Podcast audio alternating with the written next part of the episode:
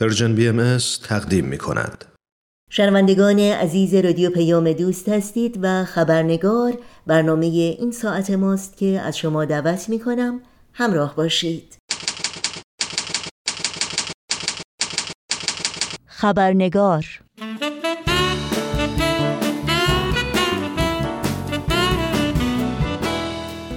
با خوش آمد به شما دوستان و دوستداران خوب خبرنگار. نوشین آگاهی هستم و خبرنگار این چهارشنبه رو تقدیم می کنم قبل از اینکه در بخش گزارش ویژه برنامه به میهمان خبرنگار خوش آمد بگیم و با او به گفتگو بنشینیم نگاهی داریم به پاره از سرخطهای خبری در این سو و آن سو و فراسوی ایران زمین. روند سعودی مرگ بر اثر ویروس کرونا در 23 استان ایران. تداوم بیخبری و افزایش نگرانی از وضعیت حنیف شادلو فعال اجتماعی. و احمد شهید گزارشگر ویژه سازمان ملل متحد در امور آزادی های مذهبی در گزارش اخیر خود از نقض حقوق اقلیت‌های دینی در ایران از جمله محرومیت شهروندان بهایی از تحصیل، شغل، مسکن و برخی از خدمات بهداشتی و اجتماعی انتقاد کرده است.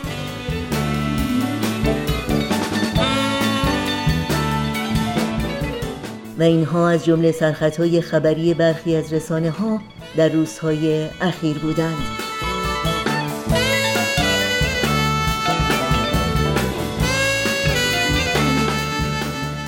و ما 75 سال از تأسیس سازمان ملل متحد گذشت.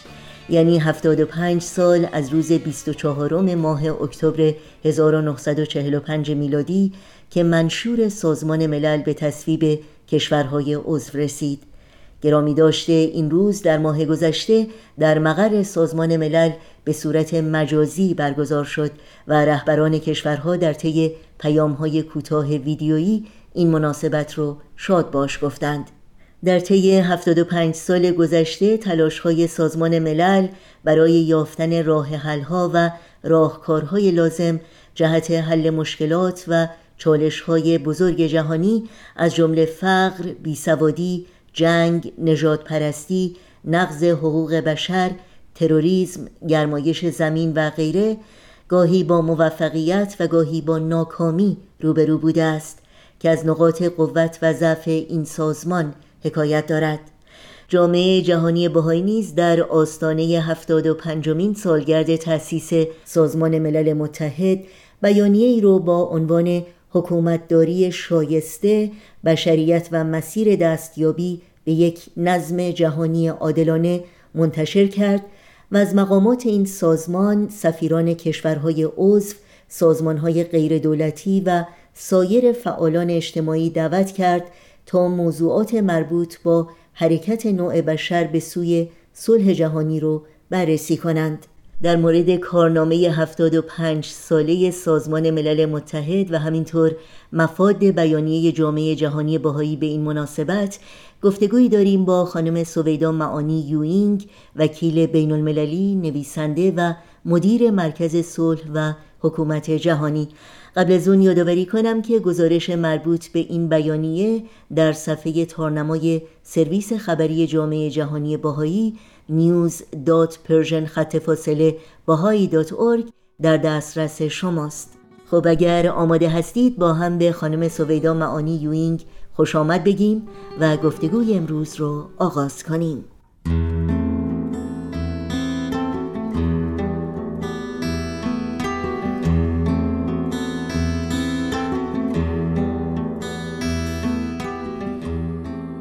خانم سویدا معانی یوینگ به برنامه خبرنگار بسیار خوش آمدین. خوشحالم که باز هم فرصتی دست داد که شما رو در این برنامه داشته باشیم. خیلی ممنون که از من دعوت کردید. خیلی خوشحالم که اینجا هستم. ممنون از شما. خب امسال هفتاد و پنجمین سالگرد تأسیس سازمان ملل متحد هست. پس اجازه بدین با این پرسش آغاز بکنم که واقعا دنیای ما امروز چه تفاوتی داره با دنیایی که 75 سال پیش داشتیم؟ سوال خیلی جالبیه. می‌دونید 75 سال پیش دنیا تازه رسیده بود به انتهای جنگ جهانی دوم و فهمیده بودیم که این جامعه ملل رو که به وجود آورده بودیم در سال 1919 یعنی بعد از جنگ جهانی اول هدف اصلیش این بود که جلوگیری کنه از یک جنگ جهانی دوم. و 75 سال پیش معلوم شد که واقعا این جامعه ملل نتونست از عهده بر نیامد که این کارش رو انجام بده. و فهمیدیم که واقعا وقتش رسیده که یه چیز دیگه به جاش بیاریم و سازمان ملل رو به وجود آوردیم. از اون موقع تا حالا چند تا اتفاق خیلی مهم افتاد. اتفاق اول این که در این 75 سال مخصوصا از 1950 تا 1960 و دهه بعدش از 1960 تا 70 تعداد بزرگ کشورهای دنیا مخصوصا در قاره آفریقا و آسیا و خاورمیانه مستعمره بودند و اینا استقلال یافتند. و بنابراین تعداد کشورهای عضو سازمان ملل زیاد شد. یعنی از 50 تا عضو از 1945 وقتی که این سازمان ملل به وجود آمد 50 تا کشور عضو سازمان ملل متحد بودند. حالا امروز می‌بینیم 193 کشور عضو هست. یعنی تقریبا چهار برابر. این تفاوت اوله که خیلی بزرگه. یعنی که نمایندگی مردم دنیا در این مؤسسه خیلی بیشتر شده. تفاوت دوم خیلی مهم اینه که دنیای ما امروز خیلی بیشتر وابسته و پیوسته به هم شده. و این واقعا یک حقیقت خیلی مهمیه که ما مثل هنوز درک نکردیم. و الان قشنگ تفاوت سومی هم که می‌بینیم اینه که اغلب های جهان ما های دست جمعیه. یعنی هایی که رو همه کشورها به طور کلی اثر می‌ذاره. مثل بحران تغییر آب و هوا یا این پاندمی که الان داریم می‌بینیم این بیماری همهگیر کرونا ویروس یا رکود اقتصادی جهانی. همه اینا های جهانی هست. این تفاوت های اصلیه که من می‌بینم در جهان ما در این 75 سالی که گذشته از موقع ایجاد سازمان ملل متحد. خیلی ممنونم. شما به تفاوت اشاره کردین. کاش وقت بود که در مورد هر کدوم از اونا بتونیم به طور مفصل صحبت بکنیم. بنابراین پرسش بعدی من این هست که یادگیری های ما یادگیری های جمعی ما در طی 75 سال گذشته چی بودند و چالش هایی که الان در پیش روی ما هست چه چالش هایی هستند؟ فکر کنم مهمترین یادگیری که کردیم اینه که سیستم هایی که وجود داره و ما ایجاد کردیم 75 سال گذشته واقعا به درد جامعه بشر می‌خورد در یک مرحله رشد معینی که داشت. ولی این سیستم ها الان دیگه کهنه شده و به درد حال حاضر ما نمی‌خوره. چرا؟ چون عالم بشر واقعا از مراحل رشد مختلف داره می‌گذاره و 75 سال پیش هنوز مثل یه طفل بودیم. واقعا به طور کلی و احتیاجاتمون فرق می‌کرد چالش هامون فرق می‌کرد. ولی الان توی دوره نوجوانی هستیم و البته دوره خیلی پرتلاتومیه ولی هم احتیاجاتمون فرق می‌کنه و هم چالش هایی که باش روبرو هستیم فرق می‌کنه. چیزی که داریم کم کم درک می‌کنیم متاسفانه هنوز به طور کلی اینو درک نکردیم. یه درسی که داریم از طریق این چالش هایی که الان باش روبرو هستیم مثل این مسئله کرونا ویروس چیزی که داریم یاد می‌گیریم این که حقیقت اجتماعی ما عوض شده. ما به طور بی سابقه وابسته و پیوسته به هم شدیم و بنابراین تمام دنیا شده مثل یک پیکر. وقتی که ما انقدر به هم وابسته هستیم که میشیم مثل یک جسم یا یک پیکر یعنی که ما مبتلا میشیم به یک امراض کلی. یک کشور یه جای دنیا وقتی مبتلا میشه به یک مرض یا یک مشاکل این رو همه کشورهای دیگه اثر می‌ذاره. همطور که با کرونا ویروس می‌بینیم که مثلا اول در چین شروع شد ولی الان واقعا تمام دنیا رو گرفته. درست مثل اینکه مثلا سرطان بیفته توی یه عضو بدن مثلا توی کلیه ولی بعد می‌بینیم که تمام بدن در خطر این هست که این سرطان توش رایج بشه. این واقعا یه چیزی که ما باید بفهمیم و درک کنیم. خب نتیجتا چی میشه وقتی ما شدیم مثل یه پیکر؟ یعنی که یک عاداتی که ما تا به حال داشتیم که بر اساس اون عادات مثلا تصمیم می‌گیریم که چجوری مواجه بشیم با این مشاکل. این عادات دوباره به درد نمی‌خوره. عادات بچگیه که حالا باید بذاریم کنار و یک عادات تازه رو بیاریم و شروع کنیم که این عادات ما رو به مرحله بلوغ برسونه. یه عادت بدی که داریم که باید بذاریم کنار این عادت ملیگراییه که دوباره به طور خیلی دردناک داریم یاد می‌گیریم که این عادت دیگه واقعا عادت مخربیه و سازنده نیست برای ما. یه چیز دیگه که داریم یاد می‌گیریم دوباره الان داریم قشنگ می‌بینیم چون رهبران دنیا شروع کردن راجع به این موضوع دارن صحبت می‌کنن. مخصوصا امسال که سالگرد تأسیس سازمان ملل بوده اینه که مؤسسات بین المللی که تا حالا داشتیم و وجود داره یعنی سازمان ملل متحد و روی کردهایی که بر اساسش پیش میره اینا دوباره کافی نیستن که برابر این مشاکل واقعا بتونن وایسن و بتونن این مشکلات و بحرانهای بین المللی رو حل کنن. شما ببینید اغلب چالش های ما چالش های دست جمعیه. چالش دست جمعی مستلزم این هست که راحل هاشم دست جمعی باشه. ولی ما اون مؤسسات تصمیم گیری و تنفیز دست جمعی رو نداریم که بتونه این چالش ها رو حل کنه. مثلا ما احتیاج داریم الان به یک مجلس قانونگذاری بین المللی که قدرت اینو داشته باشه که یه قوانینی رو وضع کنه که لازم الاجرا باشه که همه کشورها باید اینا رو اجرا کنن. متاسفانه وقتی به سازمان ملل نگاه می‌کنیم می‌بینیم که مجمع عمومی سازمان ملل این قدرت نداره.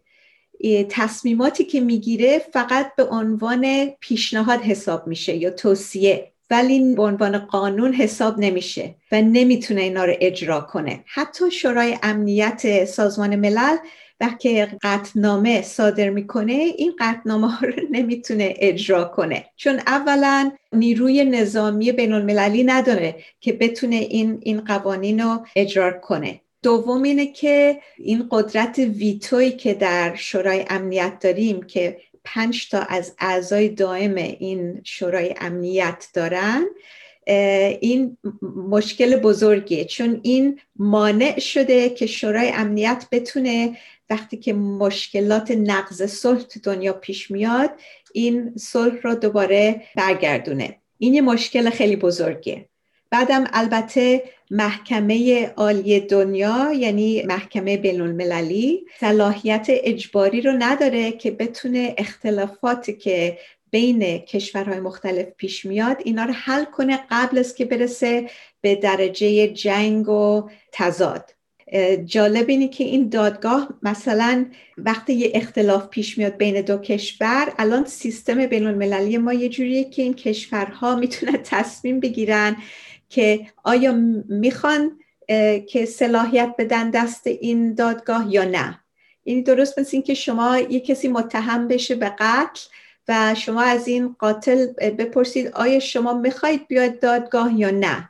واقعا خیلی عجیبه. یعنی واقعا نمی‌تونیم همچین چیزی رو تصور کنیم. یا همچین شخصی بیا جلوی دادگاه و بعد وقتی که دادگاه حکم صادر می‌کنه دادگاه هیچ راهی نداره که این حکم را دوباره اجرا کنه. بنابراین این سیستما و این مؤسسات باید صد درصد عوض بشه و یه چیز بهتری باید به جاش بیاد تا بتونه به این چالش های امروزه واقعا برسه و حلش کنه. خیلی ممنون. همونطور که می‌دونید خانم مانی یوینگ جامعه جهانی باهایی بیانیه‌ای رو به مناسبت 75 مین سالگرد تأسیس سازمان ملل منتشر کرده به عنوان حکومتداری شایسته بشریت و مسیر دستیابی به یک نظم جهانی عادلانه. بنابراین اجازه بدین تا از شما بپرسم که منظور از یک نظم جهانی عادلانه چی هست و این بیانیه چه موضوعات اصلی رو برجسته می‌کنه؟ خب منظور از نظم جهانی یه نظمیه که تمام کشورهای دنیا به طور داوطلبانه حاضر باشن درش شرکت کنن. چرا؟ چون متوجه میشن که باید در دنیای امروزه همکاری کنن تا بتونن مشاکل بین المللی رو حل کنن. یعنی هیچ راه دیگه ای نیست. چند تا موازی خیلی جالبی رو ارائه می‌کنن و روش تمرکز می‌کنن.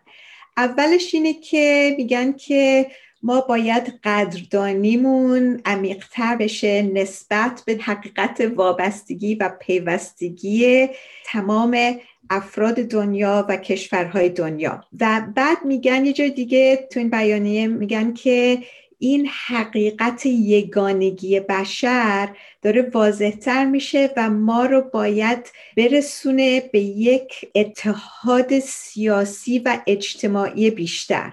این بر من جالب بود. یه موضوع دیگه که ارائه می‌کنن اینه که میگن که در دوره های مثل دوره امروزه که پرتلاتوم هست این دوره های فرصت های ایجاد می‌کنن که ما بتونیم ارزش های دست جمعی رو و یک فرائضی که بر اساسش سیستم های دنیا رو تشکیل دادیم اینا رو باز تعریف کنیم. و احتیاج هست که این سیستما رو به طور کلی عوض کنیم و یه تحولات عمده رو پیش بیاریم در این سیستم ها در 25 سال آینده که ما رو میرسونه به سالگرد صدومین سال ایجاد یا تأسیس سازمان ملل. بعد میگن که تلاش هایی که تا به حال شده به طرف یک نظم جهانی یعنی تلاش های مانند جامعه ملل که راجبش صحبت کردیم یا چالش های مانند سازمان ملل اینا همه گام های مهم اولیه بوده و, و گام های اساسیه. ولی کافی نیست. باید حالا گام های بعدی رو برداشت چون باید به سوی یک پارچگی بیشتر بریم و این یک پارچگی باید در مؤسسات جهانی ما منعکس بشه و باید بیشتر بر اساس همکاری و جهان شمولی این دو صفت این, این مؤسسات رو بسازیم. و بعد میگن که وقتش رسیده که کشورهای دنیا توافق کنن بر یک سیستم اخلاقیات جهانی. این خیلی مهمه چون این باید اساس یک نظم جهانی جدید باشه. با وجود که این ارزش ها مشترک باید باشه و همه کشورها دوباره باید به صورت داوطلبانه روی این توافق کنن ضمنا باید تنوع سنت و فرهنگ مردم دنیا رو حفظ کرد.